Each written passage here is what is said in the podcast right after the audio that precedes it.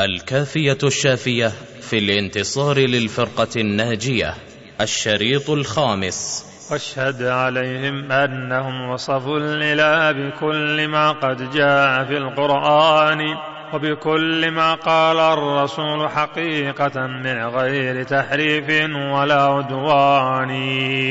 واشهد عليهم أن قول نبيهم وكلام رب العرش ذا التبيان نص يفيد لديهم علم اليقين إفادة المعلوم بالبرهان. واشهد عليهم أنهم قد قابلوا التعطيل والتمثيل بالنكران. إن المعطل والممثل ما هما متيقنين عبادة الرحمن. ذا عابد المعدوم لا سبحانه أبدا وهذا عابد الأوثان. واشهد عليهم أنهم قد أثبتوا الأسماء والأوصاف للديان وكذلك الأحكام أحكام الصفات وهذه الأركان للإيمان. قالوا عليم وهو ذو علم ويعلم غاية الإسرار والإعلان. وكذا بصير وهو ذو بصر ويبصر كل مرئي وذي الألوان وكذا سميع وهو ذو سمع ويسمع كل مسموع من الأكوان. متكلم وله كلام وصفه ويكلم المخصوص بالرضوان. وهو القوي بقوة هي وصفه وعليك يقدر يا أخا السلطان. وهو المريد له الإرادة هكذا أبدا يريد صنائع الإحسان. والوصف معنى قام بالموصوف والأسماء وعلام له بوزان. أسماؤه دلت على أوصاف مشتقة منها اشتقاق معاني. وصفاته دلت على أسمائه والفعل مرتبط بالأمران والحكم نسبتها إلى متعلقة تقتضي آثارها ببيان ولربما يعنى به الإخبار عن آثارها يعنى به أمران والفعل إعطاء الإرادة حكمها مع قدرة الفعال والإمكان فإذا انتبت أوصافه سبحانه فجميع هذا بين البطلان. واشهد عليهم أنهم قالوا بهذا كله جهرا بلا كتمان. واشهد عليهم أنهم براء من تأويل كل محرف شيطاني واشهد عليهم أنهم يتأولون حقيقة التأويل في القرآن. هم في الحقيقة أهل تأويل الذي يعنى به لا قائل الهذيان واشهد عليهم أن تأويلاتهم صرف عن المرجوح للرجحان. واشهد عليهم أنهم حملوا النصوص على الحقيقة لا المجاز الثاني. إلا إذا ما اضطرهم لمجازها المضطر من حس ومن برهان. فهناك عصمتها إباحته بغير تجانف للإثم والعدوان. واشهد عليهم أنهم لا يكفرونكم بما قلتم من الكفران. إذا أنتم أهل الجهالة عندهم لستم أولي كفر ولا إيمان. لتعرفون حقيقة الكفران بل لتعرفون حقيقة الإيمان. إلا إذا عاندتم ورددتم قول الرسول لأجل قول فلان. فهناك أنتم أكفر الثقلين من إنس وجن ساكن النيران. واشهد عليهم أنهم قد أثبتوا الأقدار واردة من الرحمن. واشهد عليهم أن حجة ربهم قامت عليهم وهو ذو غفران. واشهد عليهم أنهم هم فاعلون حقيقة الطاعات والعصيان والجبر عندهم محال هكذا نفي القضاء فبئست الريان. واشهد عليهم أن إيمان الورى قول وفعل ثم عقد جنان. ويزيد بالطاعة قطعا هكذا بالضد يمسي وهو ذو نقصان. والله ما إيمان عصينا كإيمان الأمين منزل القرآن. كلا ولا إيمان مؤمننا كإيمان الرسول معلم الإيمان. واشهد عليهم أنهم لم يخلدوا أهل الكبائر في حميم عاني. بل يخرجون بإذنه بشفاعة وبدونها لمساكن بجنان. وشهد عليهم أن ربهم يرى يوم المعاد كما يرى القمران. واشهد عليهم أن أصحاب الرسول خيار خلق الله من إنسان. حاشا النبيين الكرام فإنهم خير البرية خيرة الرحمن وخيارهم خلفاؤه من بعده وخيارهم حقا هم العمران والسابقون الأولون أحق بالتقديم ممن بعدهم ببيان كل بحسب السابق أفضل رتبة من لاحق والفضل للمنان. فصل في عهود المثبتين لرب العالمين. يا ناصر الإسلام والسنن التي جاءت عن المبعوث بالقرآن. يا من هو الحق المبين وقوله ولقاؤه ورسوله ببيان. اشرح لدينك صدر كل موحد شرحا ينال به ذر الإحسان واجعله مؤتما بوحيك لا بما قد قاله ذو الإفك والبهتان.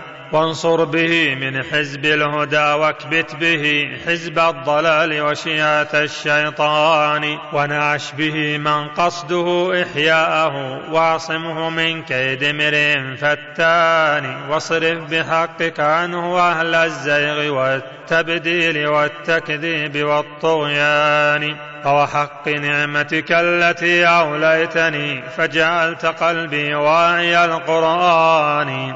وكتبت في قلبي متابعة الهدى فقرأت فيه أسطر الإيمان. ونشلتني من بئر أصحاب الهوى بحبائل من محكم القرآن. وجعلت شربي المنهل العذب الذي هو رأس ماء الوارد الظمآن. وعصمتني من شرب سفل الماء تحت نجاسة الآراء والأذهان. وحفظتني مما ابتليت به الأولى حكموا عليك بشرعة البهتان.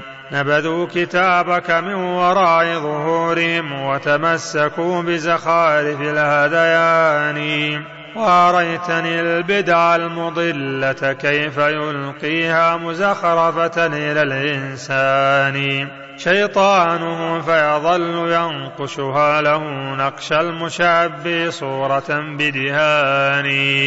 فيظنها المغرور حقا وهي في التحقيق مثل الآل في القيعان.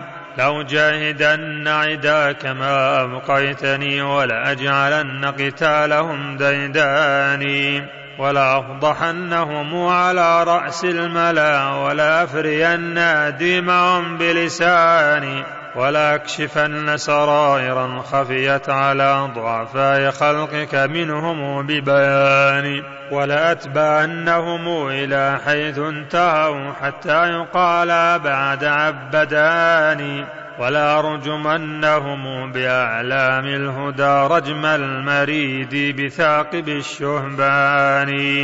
ولأقعدن لهم مراصد كيدهم ولأحضرنهم بكل مكان ولأجعلن لحومهم ودماءهم في يوم نصرك أعظم القربان ولأحملن عليهم بعساكر ليست تفر إذا التقى الزحفان بعساكر الوحيين والفطرات بالمعقول والمنقول بالإحسان حتى يبين لمن له عقل من الأولى بحكم العقل والبرهان. ولأنصحن الله ثم رسوله وكتابه وشرائع الإيمان. إن شاء ربي ذا يكون بحوله أو لم يشأ فالأمر للرحمن. فصل في شهادة أهل الإثبات على أهل التعطيل أنه ليس في السماء إله ولا لله بيننا كلام ولا في القبر رسول. إنا تحملنا الشهادة بالذي قلتم نؤديها لدى الرحمن. ما عندكم في الأرض قرآن كلام الله حقا يا أولي العدوان. كلا ولا فوق السماوات العلا رب يطاع بواجب الشكران.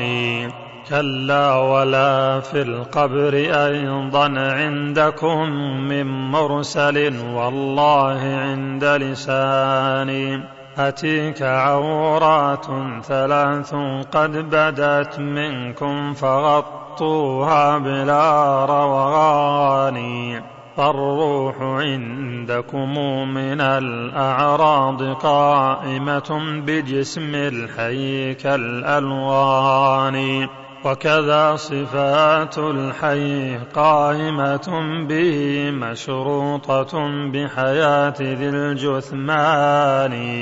فإذا انتفت تلك الحياة فينتفي مشروطها بالعقل والبرهان. ورسالة المبعوث مشروط بها كصفاته بالعلم والإيمان. فإذا انتفت تلك الحياة فكل مشروط بها عدم لدى الأذهان. فصل في الكلام في حياة الأنبياء في قبورهم. ولأجل هذا رام ناصر قولكم ترقيعه يا كثرة الخلقان. قال الرسول بقبره حي كما قد كان فوق الأرض والرجمان. من فوقه أطباق ذاك الترب واللبنات قد عرضت على الجدران. لو كان حيا في الضريح حياته قبل الممات بغير ما فرقان. مكان تحت الأرض بل من فوقها والله هذه سنة الرحمن. أتراه تحت الأرض حيا ثم لا يفتيهم بشرائع الإيمان. ويريح أمته من الآراء والخلف العظيم وسائر البهتان. أم كان حيا عاجزا عن نطقه وعن الجواب لسائل اللهفان؟ وعن الحراك فما الحياة التي قد أثبتتموها؟ أوضحوا ببيان هذا ولم لا جاءه أصحابه يشكون بأس الفاجر الفتان. إذ كان ذلك دأبهم ونبيهم حي يشاهدهم شهود عيان. هل جاءكم آثر بأن صحابه سألوه فتيا وهو في الأكفان؟ فأجابهم بجواب حي ناطق فأتوا إذا بالحق والبرهان. ألا أجابهم جوابا شافيا إن كان حيا ناطقا بلسان هذا وما شدت ركائبه عن الحجرات للقاصي من البلدان مع شدة الحرص العظيم له على إرشادهم بطرائق التبيان. أتراه يشهد رأيهم وخلافهم ويكون للتبيان ذا كتمان إن قلتم سبق البيان صدقتم قد كان بالتكرار ذا إحسان. هذا وكم من أمر أشكل بعده أعني على العلماء كل زمان. أوما ترى الفاروق ود بأنه قد كان منه العهد ذات بيان. بالجد في ميراث وكلالة وببعض أبواب الربا الفتان. قد قصر الفاروق عند فريقكم إذ لم يسله وهو في الأكفان. أتراهم يأتون حول ضريحه لسؤال أمهم أعز حصان. ونبيهم حي يشاهدهم ويسمعهم ولا يأتي لهم ببيان. أفكان يعجز أن يجيب بقولي إذ كان حيا داخل البنيان. يا قوم نستحيوا من العقلاء والمبعوث بالقرآن والرحمن. والله لا قدر الرسول عرفتم كلا ولا للنفس والإنسان. من كان هذا القدر مبلغ علمه فليستتر بالصمت والكتمان. ولقد أبان الله أن رسوله ميت كما قد جاء في القرآن. أفجاء أن الله باعثه لنا في القبر قبل قيامة الأبدان. أثلاث موتات تكون لرسله ولغيرهم من خلقه موتان. إذ عند نفخ الصور لا يبقى أمر في الأرض حيا قط بالبرهان. أفهل يموت الرسل أم يبقوا إذا مات الورى أم هل لكم قولان؟ فتكلموا بالعلم لا الدعوى وجيئوا بالدليل فنحن ذو أذهان. أولم يقل من قبلكم للرافع الأصوات حول القبر بالنكران لا ترفعوا الأصوات حرمة عبده ميتا كحرمته لدى الحيوان. قد كان يمكنهم يقولوا إنه حي فغضوا الصوت بالإحسان لكنهم بالله يعلم منكم ورسوله وحقائق الإيمان. ولقد أتوا يوما إلى العباس يستسقون من قحط وجدب زمان هذا وبينهم وبين نبيهم عرض الجدار وحجرة النسوان. فنبيهم حي ويستسقون غير نبيهم حاشاء للإيمان. فصل فيما احتجوا به على حياة الرسل في القبور. فإن احتججتم بالشهيد بأنه حي كما قد جاء في القرآن والرسل أكمل حالة منه بلا شك وهذا ظاهر التبيان. فلذاك كانوا بالحياة أحق من شهدائنا بالعقل والبرهان وبأن عقد نكاح لم ينفسخ فنساؤه في عصمة وصيان ولأجل هذا لم يحل لغيره منهن واحدة مدى الأزمان. أفليس في هذا دليل أنه حي لمن كانت له ذنان؟ أولم يرى المختار موسى قائما في قبره لصلاة ذي القربان؟ أفميت يأتي الصلاة وإن ذا عين المحال وواضح البطلان؟ أولم يقل إني أرد على الذي يأتي بتسليم مع الإحسان؟ أيرد ميت السلام على الذي يأتي به هذا من البهتان؟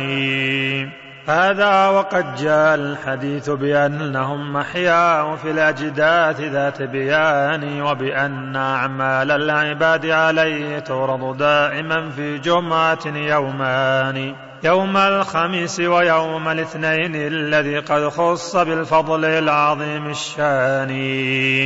فصل في الجواب عما احتجوا به في هذه المسألة. فيقال أصل دليلكم في ذاك حجتنا عليكم وهي ذات بيان. إن الشهيد حياته منصوصة لا بالقياس القائم الأركان. هذا مع النهي المؤكد أننا ندعوه ميتا ذاك في القرآن ونساؤه حل لنا من بعده والمال مقسوم على السهمان هذا وأن الأرض تأكل لحمه وسباعها مع أمة الديدان. لكنه مع ذاك حي فارح مستبشر بكرامة الرحمن. فالرسل أولى بالحياة لديه مع موت الجسوم وهذه الأبدان. وهي الطرية في التراب وأكلها فهو الحرام عليه بالبرهان. ولبعض أتباع الرسول يكون ذا أيضا وقد وجدوه رأي عيان فانظر إلى قلب الدليل عليهم حرفا بحرف ظاهر التبيان. لكن رسول الله خص نساؤه بخصيصة عن سائر النسوان. خيرن بين رسوله وسواه فاخترنا الرسول لصحة الإيمان. شكر الإله لهن ذاك وربنا سبحانه للعبد ذو شكران. قصر الرسول على أولئك رحمة منه بهن وشكر ذي الإحسان. وكذاك أيضا قصرهن عليه معلوم بلا شك ولا حسبان. زوجاته في هذه الدنيا وفي الأخرى يقينا واضح البرهان. فلذا حرمنا على سواه بعده إذ ذاك صونا عن فراش ثاني. لكن أتينا بعدة شرعية فيها الحداد وملزم الأوطان. هذا ورؤيته الكريم مصليا في قبره أثر عظيم الشان. في القلب منه حسيكة هل قاله فالحق ما قد قال ذو البرهان. ولذاك عرض في الصحيح محمد عنه على عمد بلا نسيان. والدار قطني الإمام أعله برواية معلومة التبيان. أنس يقول رأى الكليم مصليا في قبري فعجب لذا العرفان. فرواه موقوفا عليه وليس بالمرفوع وشوقا إلى العرفان. بين السياق إلى السياق تفاوت لا تطرح فما هما سيان. لكن تقلد مسلما وسواه ممن صح هذا عنده ببيان. فرواته الأثبات أعلام الهدى حفاظ هذا الدين في الأزمان. لكن هذا ليس مختصا به والله ذو فضل وذو إحسان. فروى ابن حبان الصدوق وغيره خبرا صحيحا عنده ذا شان. فيه صلاة العصر في قبر الذي قد مات وهو محقق الإيمان فتمثل الشمس التي قد كان يرعاها لأجل صلاة ذي القربان. عند الغروب يخاف فوت صلاته فيقول للملكين هل تدعاني؟ حتى أصلي العصر قبل فواتها قال ستفعل ذاك بعد الآن. هذا مع الموت المحقق الذي حكيت لنا بثبوته القولان. هذا وثابت البناني قد دعا الرحمن دعوة صادق الإيقان. ألا يزال مصليا في قبره كان أعطي ذاك من إنسان. لكن رؤيته لموسى ليلة المعراج فوق جميع ذي الأكوان. يرويه أصحاب الصحاح جميعهم والقطع موجبه بلا نكران. ولذاك ظن معارضا لصلاته في قبره إذ ليس يجتمعان. وأجيب عنه بأنه أسري به ليراه ثم مشاهدا بعياني. فرآه ثم وفي الضريح وليس ذا بتناقض إذ أمكن الوقتان. هذا ورد نبينا لسلام من يأتي بتسليم مع الإحسان. ما ذاك مختصا به أيضا كما قد قاله المبعوث بالفرقان. من زار قبر أخ له فأتى بتسليم عليه وهو ذو إيمان. رد الإله عليه حقا روحه حتى يرد عليه رد بياني وحديث ذكر حياتهم بقبورهم لما يصح وظاهر النكران فانظر إلى الإسناد تعرف حاله إن كنت ذا علم بهذا الشان. هذا ونحن نقولهم أحياء لكن عندنا كحياة ذي الأبدان والترب تحتهم وفوق رؤوسهم وعن الشمائل ثم عن الأيمان.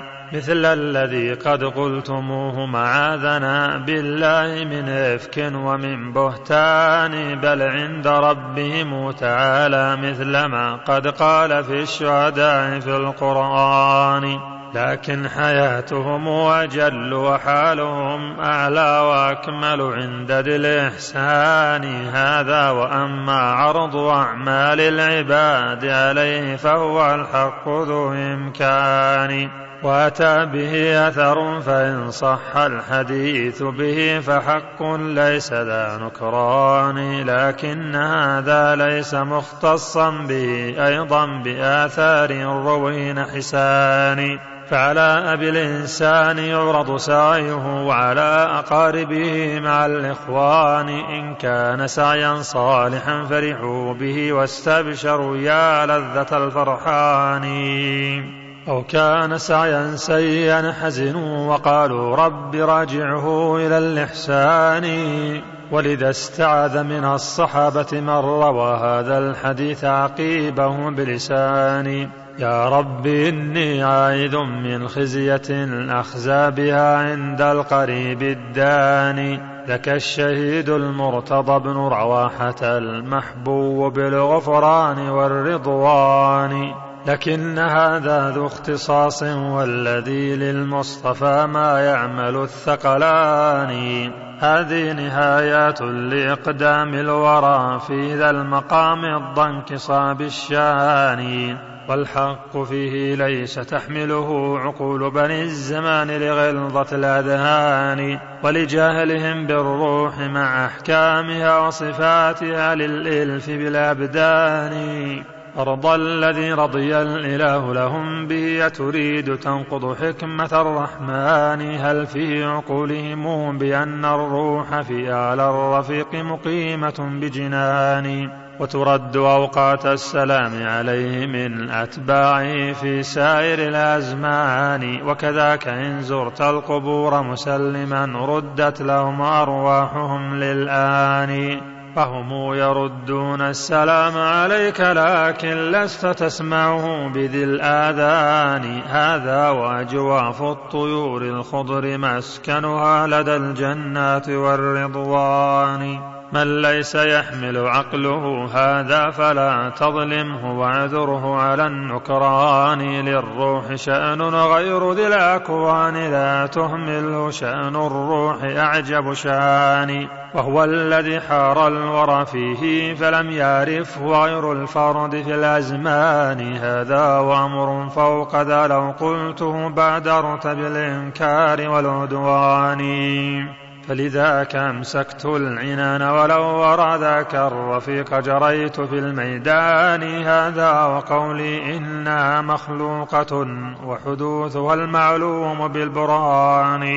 هذا وقولي إنها ليست كما قد قال أهل الإفك والبهتان. لا داخل فينا ولا هي خارج عنا كما قالوا في الديان. والله للرحمن أثبتتم ولا أرواحكم يا مدعي العرفان عطلتم الأبدان من أرواحها والعرش عطلتم من الرحمن. فصل في كسر المنجنيق الذي نصبه أهل التعطيل على معاقل الإيمان وحصونه جيلا بعد جيل. لا يفزعنك قعاقع وفراقع وجعاجع عريت عن البرهان ما عندهم شيء يهولك غير ذاك المنجنيق مقطع الأركان. وهو الذي يدعونه التركيب منصوبا على الإثبات منذ زمان. أرأيت هذا المنجنيق فإنهم نصبوا تحت معاقل الإيمان. بلغت حجارته الحصون فأدت الشرفات واستولت على الجدران. لله كم حصن عليه استولت الكفار من ذا المنجنيق الجاني. والله ما نصبوا حتى عيروا قصدا على الحصن العظيم الشان. ومن البلية أن قوما بين أهل الحصن وطوهم على العدوان. ورموا به معهم وكان مصاب أهل الحصن منهم فوق ذي الكفران. فتركبت من كفرهم ووفاق من في الحصن أنواع من الطغيان. وجرت على الإسلام أعظم محنة من ذين تقديرا من الرحمن والله لولا أن تدارك دينه الرحمن كان كسائر الأديان لكن قام له الإله بفضله يزكى من الأنصار والأعوان فرموا على ذا المنجنيق صواعقا وحجارة هدته للأركان فاسألهم ماذا الذي يعنون بالتركيب فالتركيب ست معاني. إحدى معانيه هو التركيب من متباين كتركب الحيوان. من هذه الأعضاء كذا أعضاء قد ركبت من أربع الأركان. أفلازم ذا للصفات لربنا وعلوه من فوق كل مكان ولعل جاهلكم يقول مبايتا ذا لازم الإثبات بالبرهان.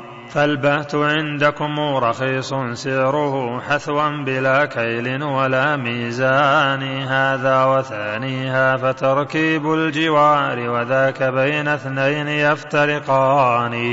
كالجسر والباب الذي تركيبه بجواره لمحله من بانين. والأول المدعو تركيب امتزاج واختلاط وهو ذو تبيان. أفلازم ذا من ثبوت صفاته أيضا تعالى الله ذو السلطان.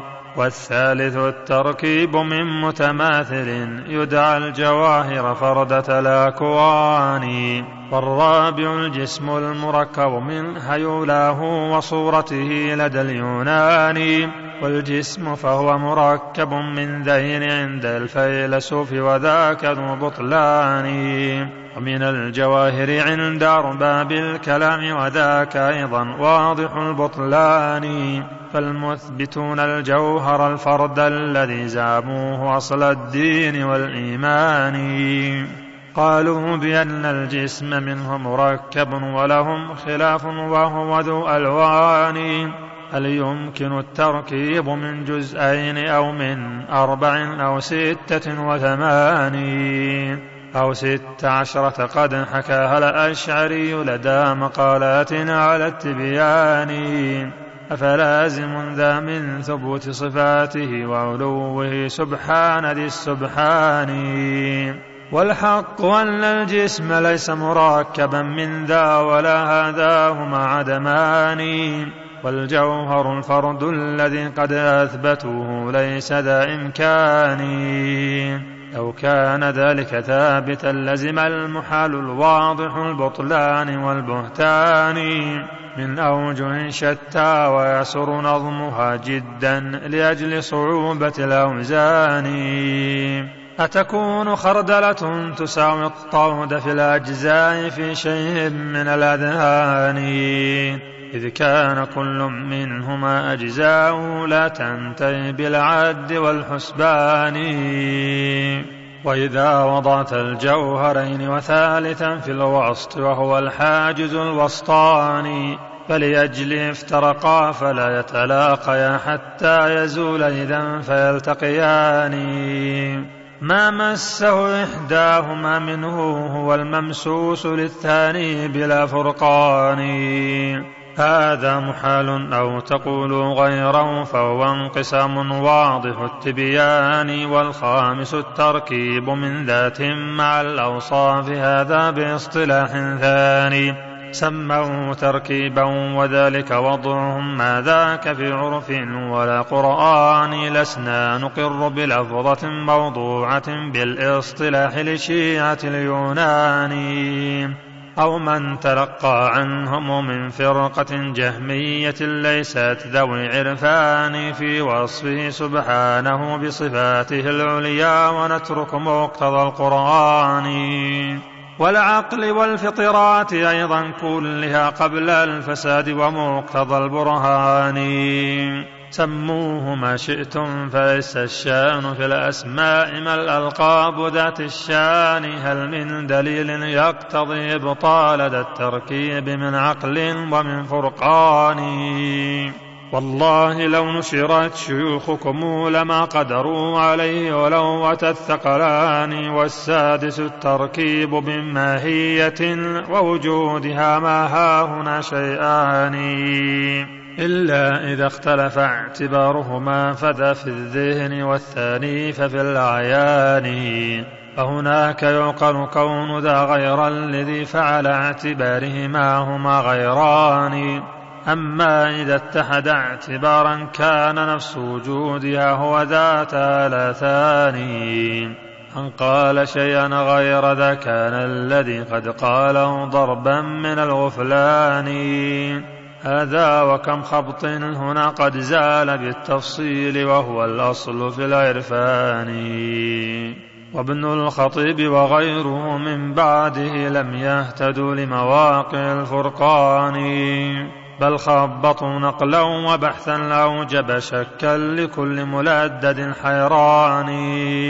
هل ذات رب العالمين وجوده أم غيره فهما إذا شيئان فيكون تركيبا محالا ذاك إن قلنا به فيصير ذا إمكان. وإذا نفينا ذاك صار وجوده كالمطلق الموجود في الأذهان وحكوا أقاويلا ثلاثا ذين كالقولين إطلاقا بلا فرقان. والثالث التفريق بين الواجب الأعلى وبين وجود ذي الإمكان وسطوا عليها كلها بالنقض والإبطال والإشكال للأذهان. حتى أتى من أرض آمد آخرا ثور كبير بل حقير الشان. قال الصواب الوقف في ذا كله والشك فيه ظاهر التبيان. هذا قصارى بحثه وعلومه أن شك في الله العظيم الشان. فصل في أحكام هذه التراكيب الستة. فالأولان حقيقة التركيب لا تعدوهما في اللفظ والأذهان وكذلك الأعيان أيضا إنما التركيب في هذان كالنوعان ولأوسطان هما اللذان تنازع العقلاء في تركيب ذي الجثمان ولهما قاويل ثلاث قد حكيناها وبينا أتم بيان ولآخران هما اللذان عليهما دارت رحل حرب التي تريان. أنتم جعلتم وصفه سبحانه بعلوه من فوق ذي الأكوان وصفاته العليا التي ثبتت له بالنقل والمعقول ذي البرهان. من جملة التركيب ثم نفيتم مضمونه من غير ما برهان. فجعلتم المرقاة للتعطيل هذا الاصطلاح وذا من العدوان. لكن إذا قيل اصطلاح حادث لا حجر في هذا على إنسان. فنقول نفيكم بهذا الاصطلاح صفاته هو أبطل البطلان. وكذاك نفيكم به لعلوه فوق السماء وفوق كل مكان وكذاك نفيكم به لكلامه بالوحي كالتوراة والقرآن وكذاك نفيكم لرؤيتنا له يوم المعاد كما يرى القمران وكذاك نفيكم لسائر ما أتى في النقل من وصف بغير معاني كالوجه واليد والأصابع والذي أبدا يسوءكم بلا كتمان. وبودكم لو لم يقله ربنا ورسوله المبعوث بالبرهان. وبودكم والله لما قاله أن ليس يدخل مسمع الإنسان. قام الدليل على استناد الكون أجمعه إلى خلاق الرحمن. ما قام قط على انتفاع صفاته وعلوه من فوق ذي الأكوان. هو واحد في وصفه وعلوه ما للورى رب سواه ثاني. فلأي معنى تجحدون علوه وصفاته بالفشر والهديان. هذا وما المحذور إلا أن يقال مع الإله لنا إله ثاني. أو أن يعطل عن صفات كماله هذان محذوران محظوران. أما إذا ما قيل رب واحد أوصافه أربت على الحسبان. وهو القديم فلم يزل بصفاته متوحدا بل دائم الإحسان. فبأي برهان نفيتم ذا وقلتم ليس هذا قط في الإمكان. فلئن زعمتم أنه نقص فذابهتم فما في ذا من النقصان. النقص في أمرين سلب كماله أو شركة للواحد الرحمن تكون أوصاف الكمال نقيصة في أي عقل ذاك مقرآن. إن الكمال بكثرة الأوصاف لا في سلب هذا واضح البرهان. ما النقص غير السلب قط وكل نقص أصله سلب وهذا واضح التبيان. فالجهل سلب العلم وهو نقيصة والظلم سلب العدل والإحسان. متنقص الرحمن سالب وصفه حقا تعالى الله عن نقصان. وكذا الثناء عليه ذكر صفاته والحمد والتمجيد كل أوان. ولذاك آلم خلقه أدراهم بصفاته من جاء بالقرآن وله صفات ليس يحصيها سواه من ملائكة ولا إنسان. ولذاك يثني في القيامة ساجدا لما يراه المصطفى بعيان. بثناء حمد لم يكن في هذه الدنيا ليحصيه مدى الأزمان. وثناؤه بصفاته لا بالسلوب كما يقول العادم العرفاني والعقل دل على انتهاء الكون أجمعه إلى رب عظيم الشأن. وثبوت أوصاف الكمال لذاته لا يقتضي إبطال ذا البرهان. والكون يشهد أن خالقه تعالى ذو الكمال ودائم السلطان. وكذاك يشهد أنه سبحانه فوق الوجود وفوق كل مكان. وكذاك يشهد أنه سبحانه المعبود لا شيء من الأكوان وكذاك يشهد أنه سبحانه ذو حكمة في غاية الإتقان. وكذاك يشهد أنه سبحانه ذو قدرة حي عليم دائم الإحسان. وكذاك يشهد أنه الفعال حقا كل يوم ربنا في شان. وكذاك يشهد أنه المختار في أفعاله حقا بلا نكران. وكذاك يشهد أنه الحي الذي ما للممات عليه من سلطان. وكذاك يشهد أنه القيوم قام بنفسه ومقيم ذي الأكوان وكذاك يشهد أنه ذو رحمة وإرادة ومحبة وحنان. وكذاك يشهد أنه سبحانه متكلم بالوحي والقرآن وكذاك يشهد أنه سبحانه الخلاق باعث هذه الأبدان. لتجعلوه شاهدا بالزور والتطيل تلك شهادة البطلان. وإذا تأملت الوجود رأيته لم تكن من زمرة العميان. بشهادة الإثبات حقا قائما لله لا بشهادة النكران. وكذاك كتب الله شاهدة به أيضا فهذا محكم القرآن. وكذاك رسل الله شاهدة به أيضا فسل عنهم عليم زمان. وكذلك الفطر التي ما غيرت عن أصل خلقتها بأمر ثاني. وكذا العقول المستنيرات التي فيها مصابيح الهدى الرباني. أترون أن تارك ذا كله لشهادة الجهمي واليوناني. هذه الشهود فإن طلبتم شاهدا من غيرها سيقوم بعد زمان. إذ ينجلي هذا الغبار فيظهر الحق المبين مشاهدا بعياني فإذا نفيتم ذا وقلتم إنه ملزوم تركيب فمن يلحاني إن قلت لا عقل ولا سمع لكم وصرخت فيما بينكم بأذاني هل يجعل الملزوم عين اللازم المنفي. هذا بين البطلان. الشيء ليس لنفسه ينفي لدى عقل سليم يا ذوي العرفان. قلتم نفينا وصفه وعلوه من خشية التركيب والإمكان. لو كان موصوفا لكان مركبا والوصف والتركيب متحدان. أو كان فوق العرش كان مركبا فالعرش والتركيب متفقان. فنفيتم التركيب بالتركيب مع تغيير إحدى اللفظتين بثاني. الصورة البرهان أصبح شكلها شكلا عقيما ليس ذا برهان.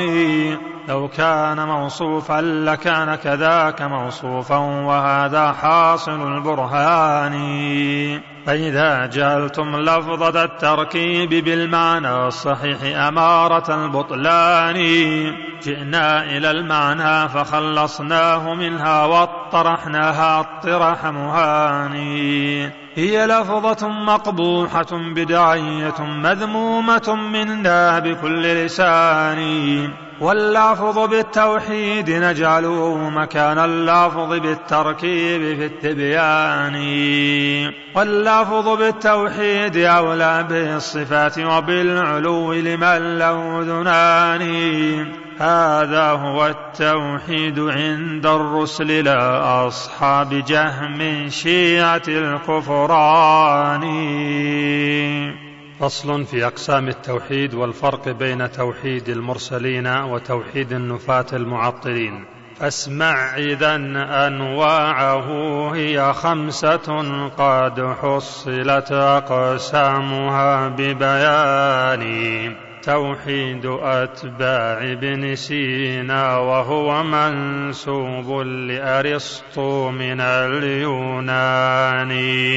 ما للإله لديهم ماهية غير الوجود المطلق الوحداني مسلوب أوصاف الكمال جميعها لكن وجود حسب ليس بفاني. ما إن له ذات سوى نفس الوجود المطلق المسلوب بكل معاني. فلذاك لا سمع ولا بصر ولا علم ولا قول من الرحمن. وكذاك قالوا ليس ثم مشية وإرادة لوجود ذي الأكوان. بل تلك لازمة له بالذات لم تنفك عنه قط بالأزمان. ما اختار شيئا قط يفعله ولا هذا له أبدا بذي إمكان.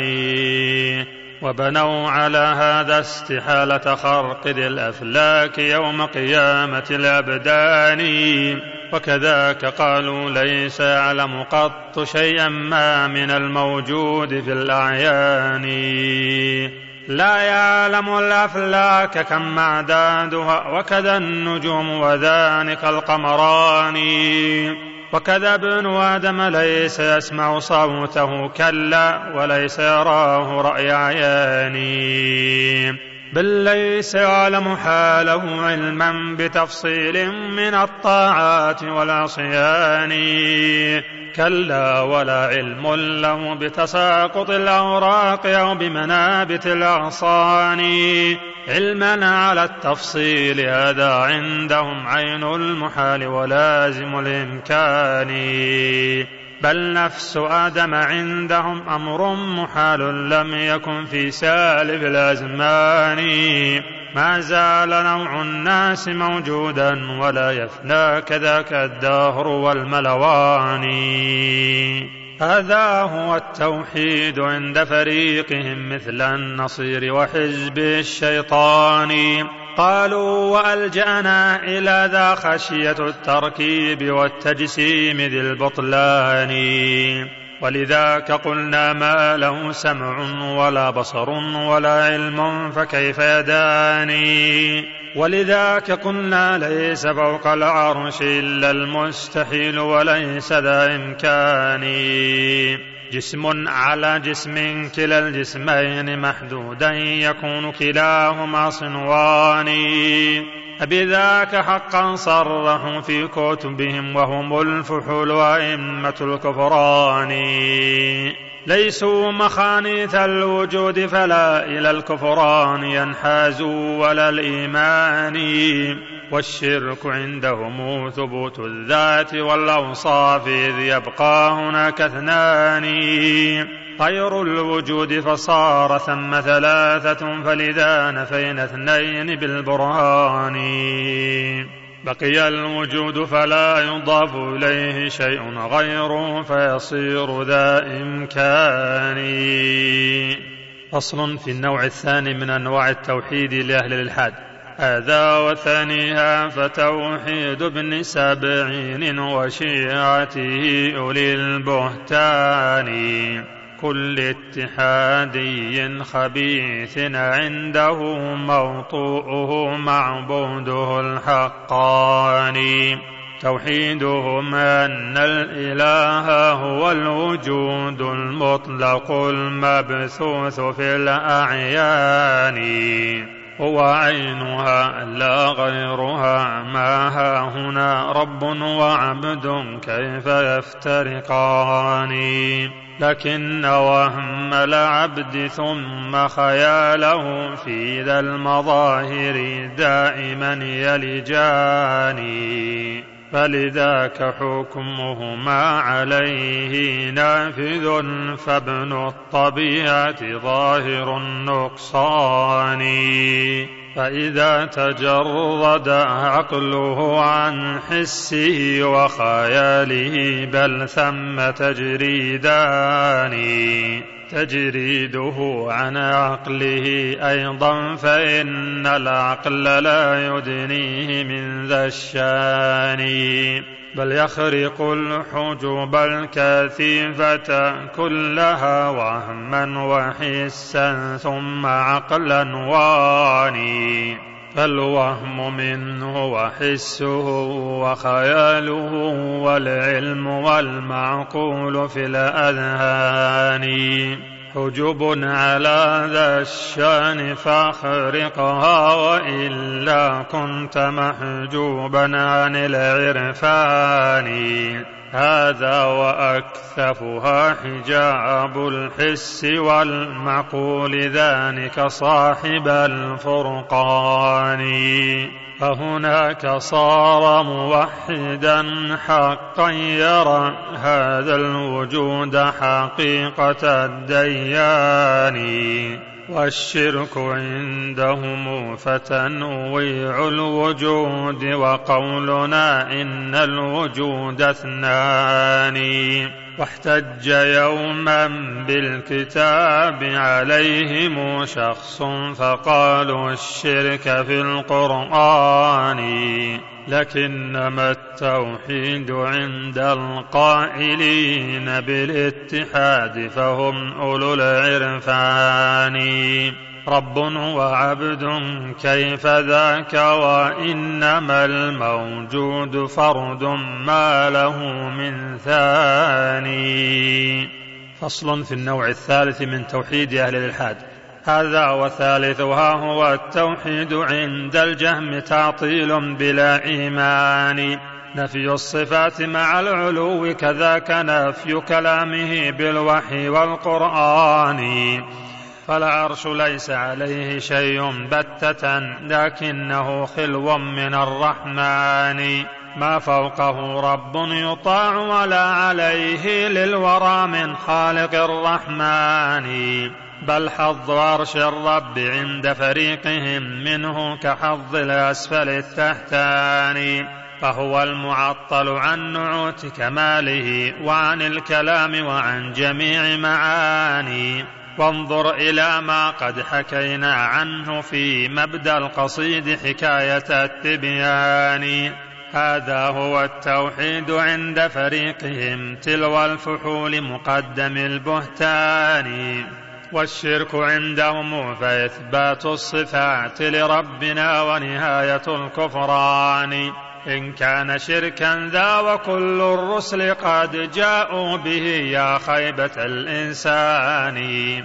فصل في النوع الرابع من أنواعه. هذا ورابعها فتوحيد لدى جبريهم هو غاية العرفان. العبد ميت ما له فعل ولكن ما تراه وفعل ذي السلطان.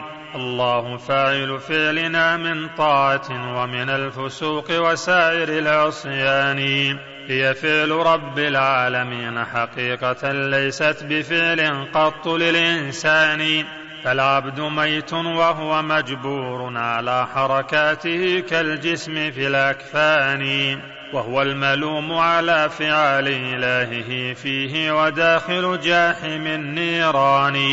يا ويحه المسكين مظلوم يرى في صورة العبد الظلوم الجاني لكن نقول بأنه هو ظالم في نفسه أدبا مع الرحمن. هذا هو التوحيد عند فريقهم من كل جبري خبيث جاني والكل عند غلاتهم طاعتنا ما ثم في التحقيق من عصيان والشرك عندهم اعتقادك فاعلا غير الإله المالك الديان فانظر إلى التوحيد عند القوم ما فيه من الإشراك والكفران. ما عندهم والله شيء غيره. هاتيك كتبهم بكل مكان. أترى أبا جهل وشيعته راوا من خالق ثاني لذي الأكوان. أم كلهم جمعا أقروا أنه هو وحده الخلاق للإنسان. فإذا ادعيتم أن هذا غاية التوحيد صار الشرك ذا بطلان. فالناس كلهم وأقروا أنه هو وحده الخلاق ليس اثنان. إلا المجوس فإنهم قالوا بأن الشر خالقه إله ثاني. فصل في بيان توحيد الأنبياء والمرسلين ومخالفته لتوحيد الملاحدة والمعطلين. فاسمع إذا توحيد رسل الله ثم اجعله داخل كفة الميزان.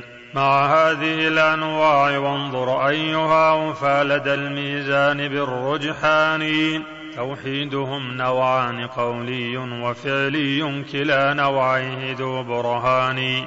فالأول القولي ذو نوعين أيضا في كتاب الله موجودان. إحداهما سلب وذا نوعان أيضا فيه مذكوران. سلب النقائص والعيوب جميعها عنه هما نوعان معقولان. سلب لمتصل ومنفصل هما نوعان معروفان أما الثاني. سلب الشريك مع الظهير مع الشفيع بدون إذن المالك الديان. وكذاك سلب الزوج والولد الذي نسبوا إليه عابد الصلبان. وكذاك نفي الكفر أيضا والولي لنا سوى الرحمن ذي الغفران. والأول التنزيه للرحمن عن وصف العيوب وكل ذي نقصان. كالموت والإعياء والتعب الذي ينفي اقتدار الخالق المنان. والنوم والسنة التي هي أصله وعزوب شيء عنه في الأكوان. وكذلك العبث الذي تنفي حكمته وحمد الله ذي الإتقان. وكذاك ترك الخلق إهمالا سدى لا يبعثون إلى معاد ثاني. كلا ولا أمر ولا نهي عليهم من إله قاهر ديان. وكذاك ظلم عباده وهو الغني فما له والظلم للإنسان. وكذاك غفلته تعالى وهو علام الغيوب فظاهر البطلان. وكذلك النسيان جل إلهنا لا يعتريه قط من نسيان. وكذاك حاجته إلى طعم ورزق وهو رزاق بلا حسبان. هذا وثاني نوع السلب الذي هو أول الأنواع في الأوزان. تنزيه أوصاف الكمال له عن التشبيه والتمثيل والنكران. لسنا نشبه وصفه بصفاتنا إلا المشبه عابد الأوثان كلا ولا نخليه من أوصافه إن المعطل عابد البهتان. من مثل الله العظيم بخلقه فهو النسيب لمشرك نصراني أو عطل الرحمن عن أوصافه فهو الكفور وليس ذا إيمان. فصل في النوع الثاني من النوع الأول وهو الثبوتي. هذا ومن توحيدهم إثبات أوصاف الكمال لربنا الرحمن كعلوه سبحانه فوق السماوات العلى بل فوق كل مكان. هذا ومن توحيدهم إثبات أوصاف الكمال لربنا الرحمن كعلوه سبحانه فوق السماوات العلى بل فوق كل مكان. وهو العلي بذاته سبحانه إذ يستحيل خلاف ذا ببيان. وهو الذي حقا على العرش استوى قد قام بالتدبير للأكوان. حي مريد قادر متكلم ذو رحمة وإرادة وحنان. هو أول هو آخر هو ظاهر هو باطن هي أربع بوزان ما قبله شيء كذا ما بعده شيء تعالى الله ذو السلطان ما فوقه شيء كذا ما دونه شيء وذا تفسير ذي البرهان فانظر إلى تفسيره بتدبر وتبصر وتعقل لمعاني. انظر إلى ما فيه من أنواع معرفة لخالقنا العظيم الشان. وهو العلي فكل أنواع العلو له فثابتة بلا نكران. وهو العظيم بكل معنى يوجب التعظيم لا يحصيه من إنسان. وهو الجليل فكل أوصاف الجلال له محققة بلا بطلان. وهو الجميل على الحقيقة كيف لا وجمال سائر هذه الأكوان. من بعض آثار الجميل فربها أولى وأجدر يا ذوي العرفان. فجماله بالذات والأوصاف والأفعال والأسماء بالبرهان. لا شيء يشبه ذاته وصفاته سبحانه عن نفك ذي البهتان.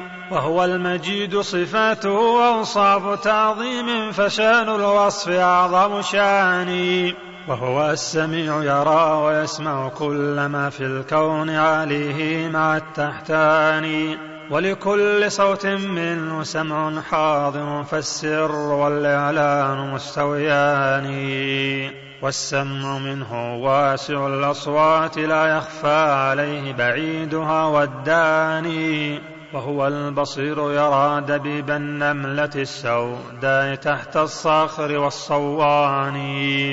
ويرى مجاري القوت في أعضائها ويرى عروق نياطها بعيان ويرى خيانات العيون بلحظها ويرى كذاك تقلب الأجفان. وهو العليم وحاط علما بالذي في الكون من سر ومن آلان. وبكل شيء علمه سبحانه فهو المحيط وليس ذا نسيان. وكذاك يعلم ما يكون غدا وما قد كان والموجود في الآن وكذاك أمر لم يكن لو كان كيف يكون ذا إمكان. فصل. وهو الحميد فكل حمد واقع أو كان مفروض المدى الأزمان. ملا الوجود جميعه ونظيره من غير معد ولا حسبان. وأهله سبحانه وبحمده كل المحامد والصد الإحسان. فصل. وهو المكلم عبده موسى بتكليم الخطاب وقبله الابوان كلماته جلت عن الإحصاء والتعداد بل عن حصر ذي الحسبان. لو أن أشجار البلاد جميعها الأقلام تكتبها بكل بنان والبحر يلقى فيه سبعة أبحر لكتابة الكلمات كل زمان نفدت ولم تنفد بها كلماته ليس الكلام من الإله بفاني وهو القدير فليس يعجزه إذا ما رام شيئا قط ذو سلطان. وهو القوي له القوى جمعا تعالى. رب ذي الأكوان وهو الغني بذاته فغناه ذاتي له كالجود والإحسان. وهو العزيز فلن يرام جنابه أنا يرام جناب ذي السلطان. وهو العزيز القاهر الغلاب لم يغلبه شيء هذه صفتان. وهو العزيز بقوة هي وصفه فالعز حينئذ ثلاث معاني. وهي التي كملت له سبحانه من كل وجه عادم النقصان وهو الحكيم وذاك من أوصافه نوعان أيضا ما هما عدمان حكم وإحكام وكل منهما نوعان أيضا ثابت البرهان. والحكم شرعي وكوني ولا يتلازمان ومعهما سيان. بل ذاك يوجد دون هذا مفردا والعكس أيضا ثم يجتمعان.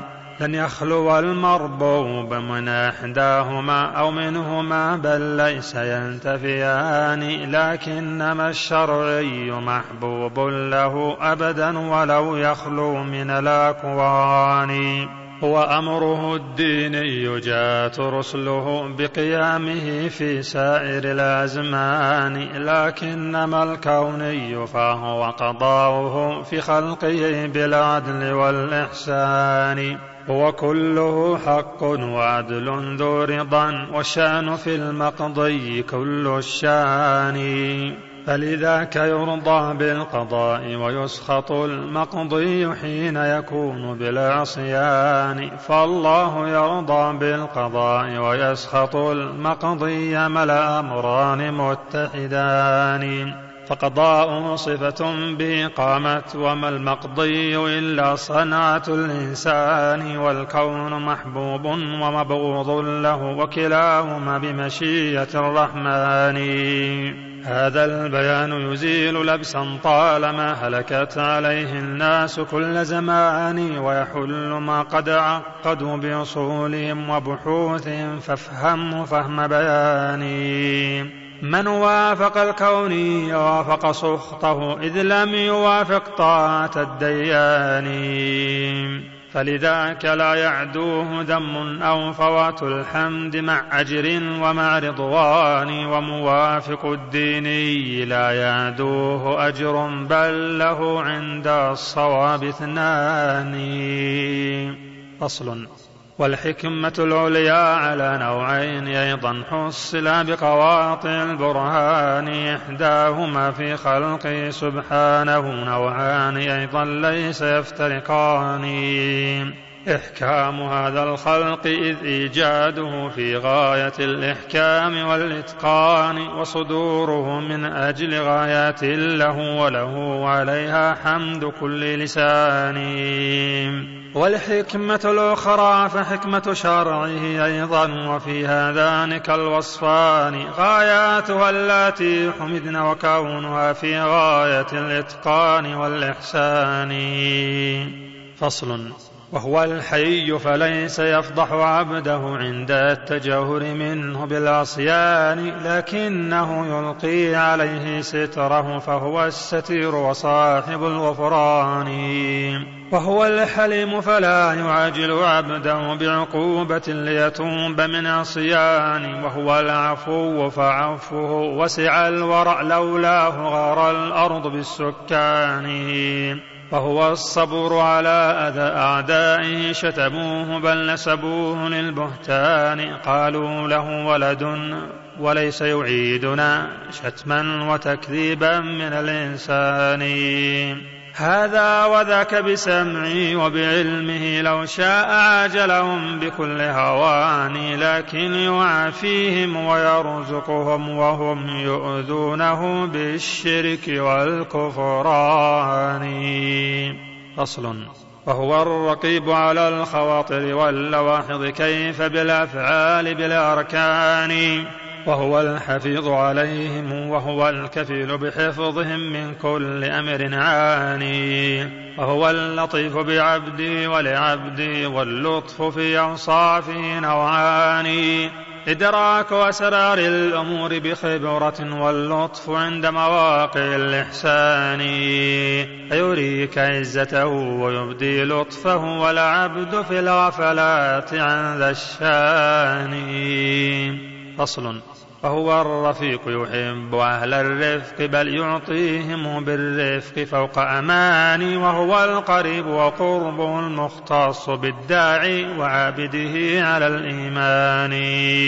وهو المجيب يقول من يدعو أجبه أنا المجيب لكل من ناداني. وهو المجيب لدعوة المضطر إذ يدعو في سر وفي إعلان وهو الجواد فجوده عم الوجود جميعا بالفضل والإحسان وهو الجواد فلا يخيب سائلا ولو أنه من أمة الكفران.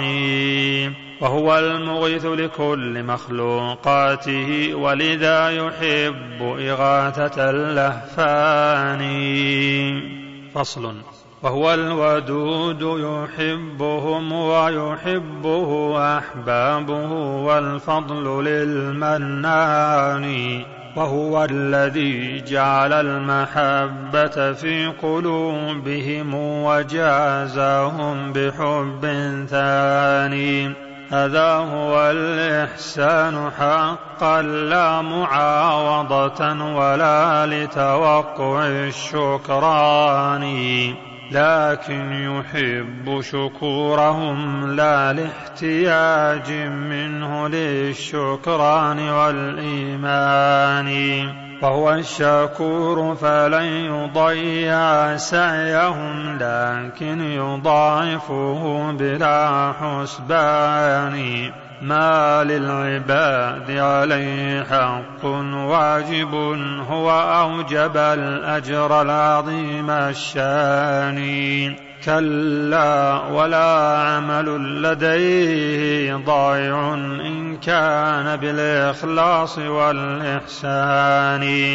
إن عذبوا فبعدله أو نعموا فبفضله سبحان ذي السلطان. فصل.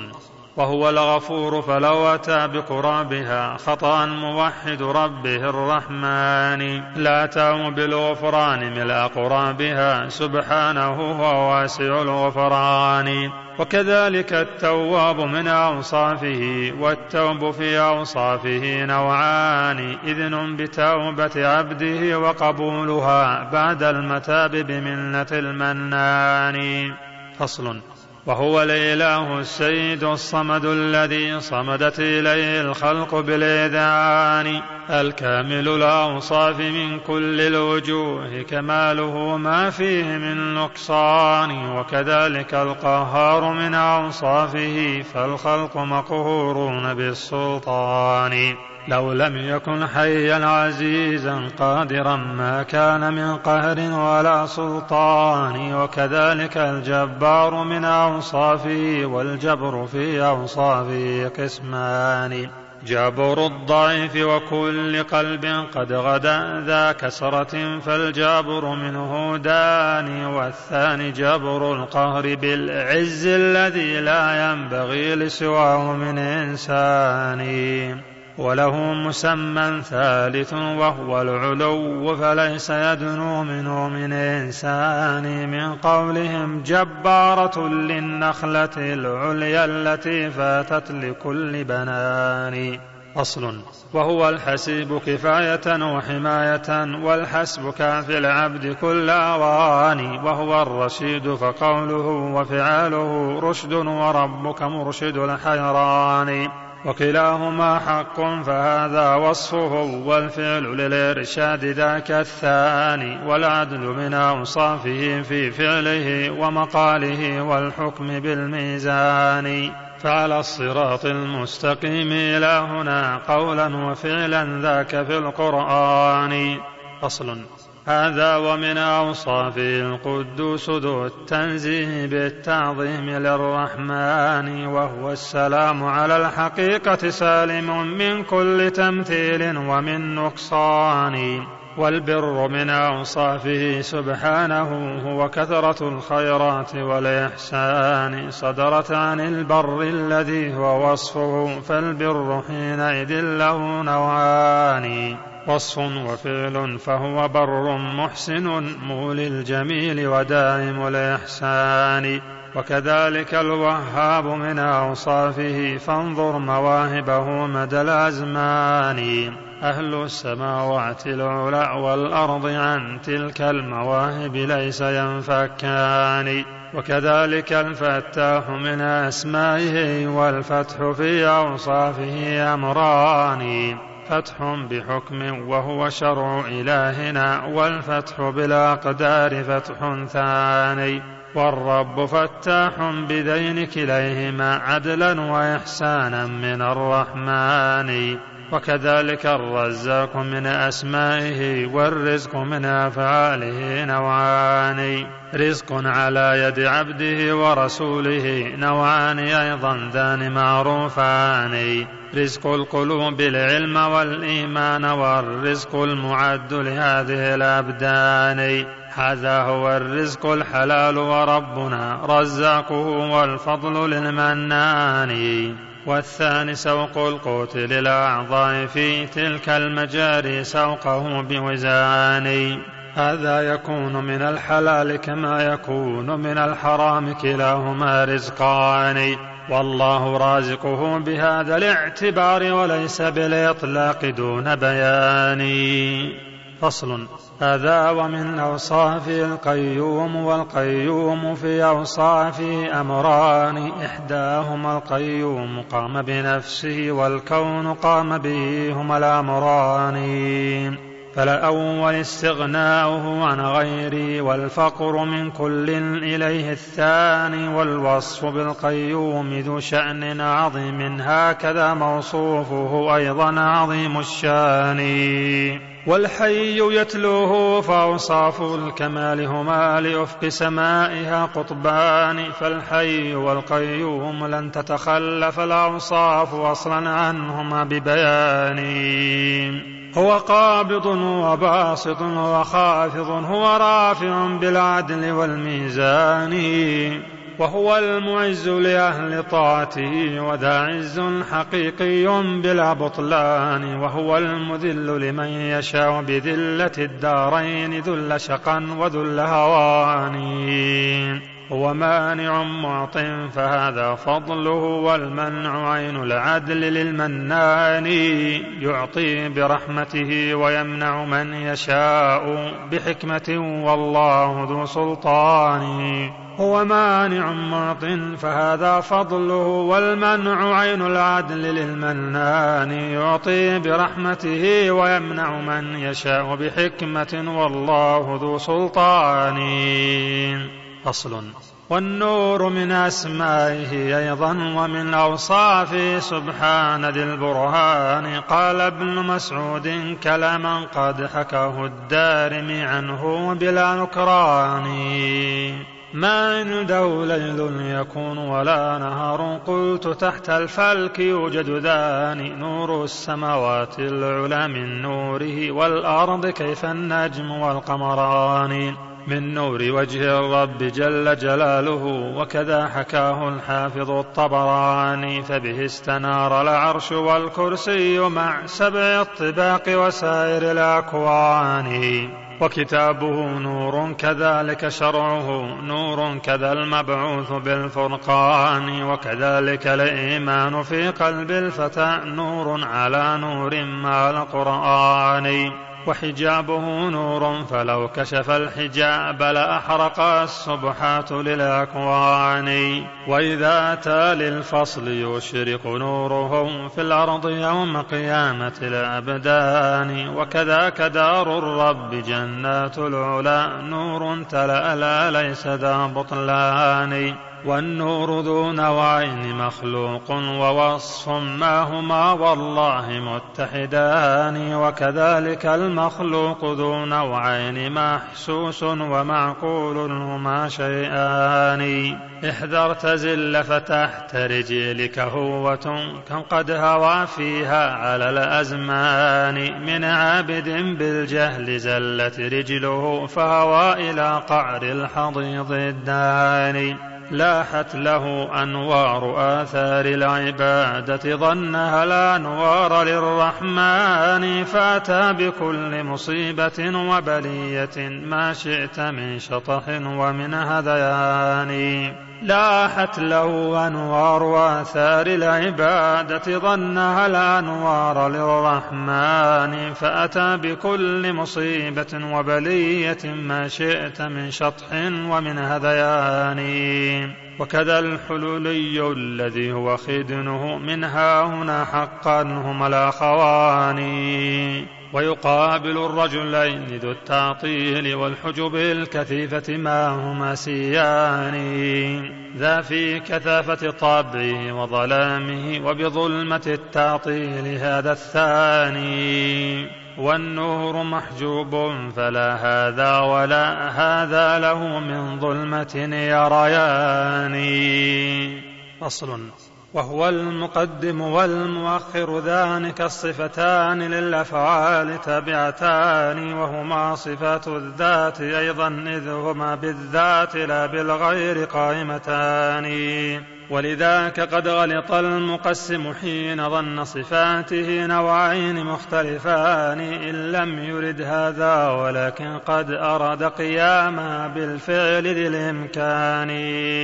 والفعل والمفعول شيء واحد عند المقسم. ما هما شيئان؟ فلذاك وصف الفعل ليس لديه إلا نسبة عدمية ببيان. فجميع أسماء الفعال لديه ليست قط ثابتة ذوات معاني. موجودة لكن أمور كلها نسب ترى عدمية الوجدان. هذا هو التعطيل للأفعال كالتعطيل للأوصاف بالميزان فالحق أن الوصف ليس بمورد التقسيم هذا مقتضى البرهان. بل مورد التقسيم ما قد قام بالذات التي للواحد الرحمن فهما إذا نوعان أوصاف وأفعال فهذه قسمة التبيان. فالوصف بالأفعال يستدعي قيام الفعل بالموصوف بالبرهان كالوصف بالمعناس والأفعال ما إن بين ذينك قط من فرقان. ومن العجائب أنهم ردوا على من أثبت الأسماء دون معاني قامت بمن هي وصفه هذا محال غير معقول لدى الأذهان. وأتوا إلى الأوصاف باسم الفعل قالوا لم تقم بالواحد الديان فانظر إليهم بطلوا الأصل الذي ردوا به أقوالهم بوزان. إن كان هذا ممكنا فكذاك قول خصومكم أيضا فذو إمكان والوصف بالتقديم والتأخير كوني وديني هما نوعان. وكلاهما أمر حقيقي ونسبي ولا يخفى المثال على أولي الأذهان والله قدر ذاك أجمعه بإحكام وإتقان من الرحمن. فصل. هذا ومن أسمائه ما ليس يفرد بل يقال إذا أتى بقران. وهي التي تدعى بمزدوجاتها إفرادها خطر على الإنسان. إذ ذاك موهم نوع نقص جل رب العرش عن عيب وعن نقصان. كالمانع المعطي وكالضار الذي هو نافع وكماله الأمران. ونظير هذا القابض المقرون باسم الباسط اللفظان مقترنان. وكذا المعز مع المذل وخافض مع رافع لفظان مزدوجان وحديث إفراد اسم منتقم فموقوف كما قد قال ذو العرفان. جاء في القرآن غير مقيد بالمجرمين وجاء به نوعان. آمين فصل. ودلالة الأسماء أنواع ثلاث كلها معلومة ببيان. دلت مطابقة كذاك تضمنا وكذا التزاما واضح البرهان. أما مطابقة الدلالة فهي أن الاسم يفهم منه مفهومان ذات الإله وذلك الوصف الذي يشتق منه الاسم بالميزان لكن دلالته على إحداهما بتضمن فافهمه فهم بيان وكذا دلالته على الصفات التي ما اشتق منها فالتزام داني. وإذا أردت لذا مثالا بينا فمثال ذلك لفظة الرحمن. ذات الإله ورحمة مدلولها فهما لهذا اللفظ مدلولان. إحداهما بعض لذا الموضوع فهي تضمن ذا واضح التبيان لكن وصف الحي لازم ذلك المعنى لزوم العلم للرحمن. فلذا دلالته عليه بالتزام بين والحق ذو تبيان فصل في بيان حقيقة الإلحاد في أسماء رب العالمين وذكر أقسام الملحدين. أسماؤه وأوصاف مدح كلها مشتقة قد حملت لمعاني. إياك والإلحاد فيها إنه كفر معاذ الله من كفران وحقيقة الإلحاد فيها الميل بالإشراك والتعطيل والنكران. فالملحدون إذا ثلاث طوائف فعليهم غضب من الرحمن. المشركون لأنهم سمعوا بها أوثانهم قالوا إله ثاني هم شبهوا المخلوق بالخلاق عكس مشبه الخلاق بالإنسان.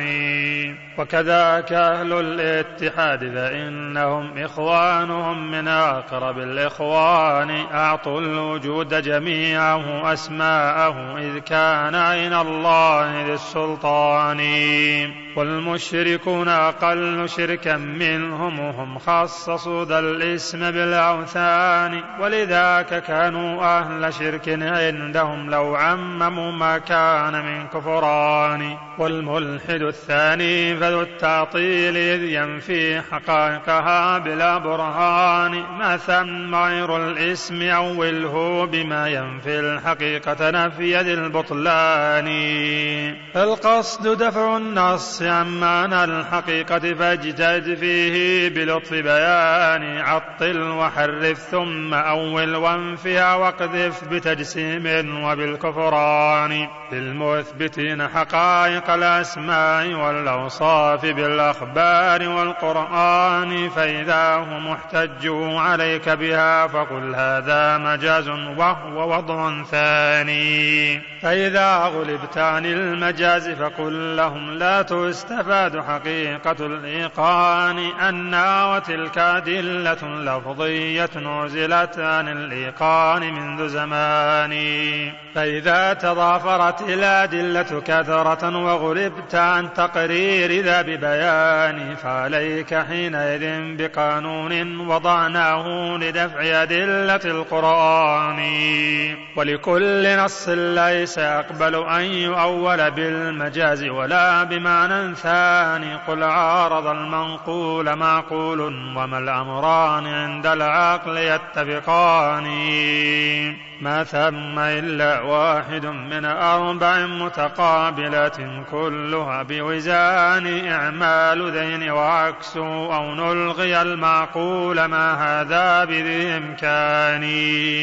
العقل أصل النقل وهو أبوه إن تبطله يبطل فرع التحتان فتعين الإعمال للمعقول والإلغاء للمنقول بالقانون ذي البرهان. إعماله يفضي إلى إلغائه فاهجروا هجر الترك والنسيان. والله لم نكذب عليهم إننا وهم لدى الرحمن مختصمان. وهناك يجزى الملحدون ومن نفى الإلحاد يجزى ثم بالغفران. فاصبر قليلا إنما هي ساعة يا مثبت الأوصاف للرحمن. فلسوف تجني أجر صبرك حين يجني الغير وزر الإثم والعدوان. فالله سائلنا وسائلهم عن الإثبات والتعطيل بعد زمان. فأعد حينئذ جوابا كافيا عند السؤال يكون ذا تبيان هذا وثالثهم فنافيها ونافي ما تدل عليه بالبهتان. ذا جاحد الرحمن رأسا لم يقر بخالق أبدا ولا رحمن. هذا هو الإلحاد فاحذره لعل الله أن ينجيك من نيران. وتفوز بالزلفى لدي وجنة المأوى مع الغفران والرضوان. لا توحشنك غربة بين الورى. فالناس كالأموات في الجبان. أوما علمت بأن أهل السنة الغرباء حقا عند كل زمان قل لي متى سلم الرسول وصحبه والتابعون لهم على الإحسان. من جاهل ومعاند ومنافق ومحارب بالبغي والطغيان وتظن أنك وارث لهم وما ذقت الأذية قط في الرحمن. كلا ولا جاهدت حق جهادي في الله لا بيد ولا بلسان.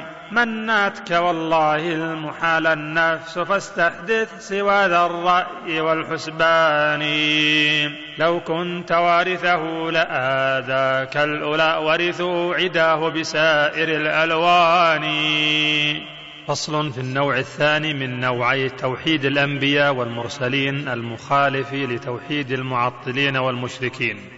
هذا وثاني نوعي التوحيد توحيد العبادة منك للرحمن. ألا تكون لغيره عبدا ولا تعبد بغير شريعة الإيمان؟ فتقوم بالإسلام والإيمان والإحسان في سر وفي إعلان. والصدق والإخلاص ركنا ذلك التوحيد كالركنين للبنيان. وحقيقة الإخلاص توحيد المراد فلا يزاحمه مراد ثاني لكن مراد العبد يبقى واحدا ما فيه تفريق لدى الإنسان. إن كان ربك واحدا سبحانه فاخصص بالتوحيد مع إحساني أو كان ربك واحدا أنشاك لم يشركه إذ أنشاك رب ثاني. فكذاك أيضا وحده فاعبده لا تعبد سواه يا أخ العرفان. والصدق توحيد الإرادة وهو بذل الجهد لا كسلا ولا متواني والسنة المثلى لسالكها فتوحيد الطريق الأعظم السلطان. فلواحد كن واحدا في واحد أعني سبيل الحق والإيمان. هذه ثلاث مسعدات للذي قد نالها والفضل للمنان. فإذا هي اجتمعت لنفس حرة بلغت من العلياء كل مكان. لله قلب شامهاتي كالبروق من الخيام فهم بالطيران. لولا التعلل بالرجا لتصدعت أعشاره كتصدع البنيان. وتراه يبسطه الرجاء فينثني متمايلا كتمايل النشوان. ويعود يقبضه الإياس لكونه متخلفا عن رفقة الإحسان. فتراه بين القبض والبسط اللذان هما لأفق سمائه قطبان. وبدا له سعد السعود فصار مسراه عليه لا على الدبران لله ذياك الفريق فإنهم خصوا بخالصة من الرحمن شدت ركائبهم إلى معبودهم ورسوله يا خيبة الكسلان. فصل. والشرك فاحذره فشرك ظاهر ذا القسم ليس بقابل الغفران. وهو اتخاذ الند للرحمن أيا كان من حجر ومن إنسان. يدعوه بل يرجوه ثم يخافه ويحبه كمحبة الديان. والله ما ساووهم بالله في خلق ولا رزق ولا إحسان. والله عندهم هو الخلاق والرزاق مولي الفضل والإحسان. لكنهم ساووهم بالله في حب وتعظيم وفي إيمان. جعلوا محبتهم مع الرحمن ما جعلوا المحبة قط للرحمن. لو كان حبهم لأجل الله ما عادوا أحبته على الإيمان. ولما حبوا سخطه وتجنبوا محبوبه ومواقع الرضوان. شرط المحبة أن توافق من تحب على محبته بلا صيان فإذا ادعيت له المحبة مع خلافك ما يحب فأنت ذو بهتان. أتحب أعداء الحبيب وتدعي حبا له ما ذاك في إمكاني وكذا تعادي جاهدنا أحبابه أين المحبة يا أخا الشيطان. ليس العبادة غير توحيد المحبة مع خضوع القلب والأركان والحب نفس وفاقه فيما يحب وبغض ما لا يرتضي بجنان. ووفاقه نفس اتباعك أمره والقصد وجه الله للإحسان. هذا هو الإحسان شرط في قبول السعي فافهمه من القرآن. والاتباع بدون شرع رسوله عين المحال وأبطل البطلان. فإذا نبذت كتابه ورسوله وتبعت أمر النفس والشيطان وتخذت أندادا تحبهم كحب الله كنت مجانب الإيمان. ولقد رأينا من فريق يدعي الإسلام شركا ظاهر التبيان. جعلوا لهم شركاء والوهم وسووهم به في الحب للسلطان والله ما ساووهم بالله بل زادوا لهم حبا بلا كتمان. والله ما غضبوا إذا انتهكت محارم ربهم في السر والإعلان. حتى إذا ما قيل في الوثن الذي يدعونه ما فيه من نقصان فأجارك الرحمن من غضب ومن حرب ومن شتم ومن عدوان وأجارك الرحمن من ضرب وتعزير ومن سب ومن سجان. والله لو عطلت كل صفاته ما قابلوك ببعض ذا العدوان. والله لو خالفت نص رسوله نصا صريحا واضح التبيان. وتبعت قول شيوخهم أو غيرهم كنت المحقق صاحب العرفان. حتى إذا خالفت آراء الرجال بسنة المبعوث بالقرآن نادوا عليك ببدعة وضلالة قالوا وفي تكفيره قولان. قالوا تنقصت الكبار وسائر العظماء بل جاهرت بالبهتان. هذا ولم تسلبهم حقا لهم لتكون ذا كذب وذا عدوان. وإذا سلبت علوه وكلامه وصفاته العليا بلا كتمان.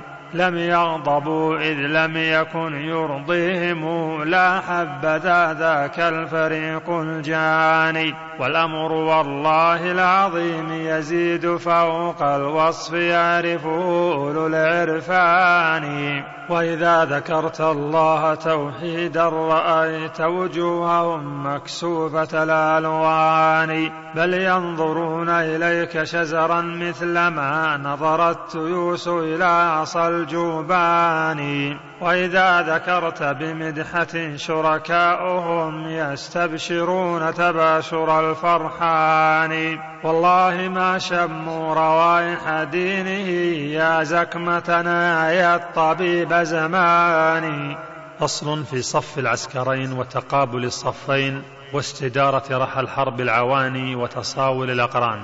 يا من يشب الحرب جهلا ما لكم بقتال حزب الله قط يداني أنا يقاوم جندكم لجنودهم وهم الهداة وناصر الرحمن وجنودكم ما بين كذاب ودجال ومحتال وذي بهتان من كل أران يدعي المعقول وهو مجانب للعقل والإيمان. أو كل مبتدع وجهمي غدا في قلبه حرج من القرآن. أو كل من قد دان دين شيوخ أهل الاعتزال البين البطلان. أو قائل بالاتحاد وإنه عين الإله وما هنا شيئان أو من غدا في دينه متحيرا أتباع كل ملدد حيران. وجنودهم جبريل مع ميكال مع باقي الملائك ناصر القرآن. وجميع رسل الله من نوح إلى خير الورى المبعوث من عدنان. فالقلب خمسة هم أولو العزم الأولى في سورة الشورى تو ببيانه في أول الأحزاب أيضا ذكرهم هم خير خلق الله من إنسان.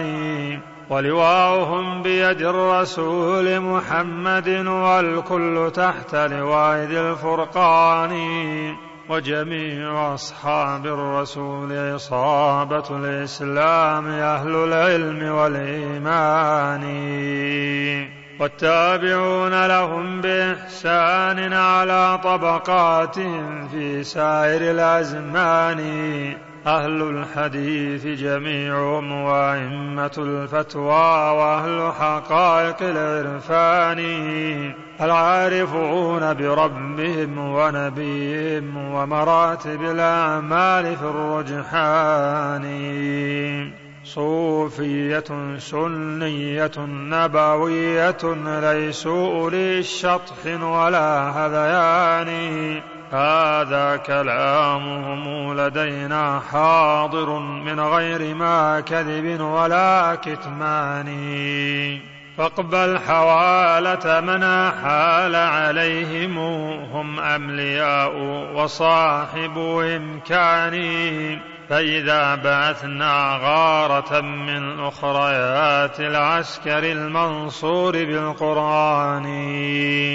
طحنتكم طحن الرحى للحب حتى صرتم كالبار في القيعان أنا يقاوم ذي العساكر طمطم أو تنكلوشا أو أخو اليوناني. أعني أرسطو عابد الأوثان أو ذاك الكفور معلم الألحان. ذاك المعلم أولا للحرف والثاني لصوت بئست العلمان. هذا أساس الفسق والحرف الذي وضعوا أساس الكفر والهذيان. أو ذلك المخدوع حامل راية الإلحاد ذاك خليفة الشيطان. عن ابن سينا ذلك المحلول من أديان أهل الأرض ذا الكفران. وكذا نصير الشرك في أتباعه أعداء رسل الله والإيمان. نصروا الضلالة من سفاهة رأيهم وغزوا جيوش الدين والإيمان. فجرى على الإسلام منهم محنة لم تجر قط بسالف الأزمان. أو جعد أو جهم وأتباع له هم أمة التعطيل والبهتان. أو حفص أو بشر أو النظام ذاك مقدم الفساق والمجان والجعفران كذاك شيطان ويدعى الطاق لا حييت من شيطان وكذلك الشحام والنجار والعلاف أهل الجهل بالقرآن والله ما في القوم شخص رافع بالوحي رأسا بل برأي فلان. وخيار عسكركم فذاك الأشعري القرم ذاك مقدم الفرسان. لكنكم والله ما أنتم على إثباته والحق ذو برهان. وقال إن الله فوق العرش واستولى مقالة كل ذي بهتان في كتبه طرا وقرر قول ذي الإثبات تقريرا عظيم الشان. لكنكم أكفرتم فإنكم أكفرتم من قال ذا فدعاني. من كبركم في جهلكم ثم انظروا ثم اعذروا أو كفروا ببياني. فخيار عسكركم فأنتم منهم براء إذ قربوا من الإيمان. أد العساكر قد تلاقت جارة ودنا القتال وصيح بلا قران. صفوا الجيوش وعبئوها وبرزوا للحرب واقتربوا من الفرسان. فهم إلى لقياكم بالشوق كي يوفوا بنذرهم من القربان. ولهم إليكم شوق ذي قرم فما يشفيه غير مواعيد اللحمان. انتهى الشريط الخامس.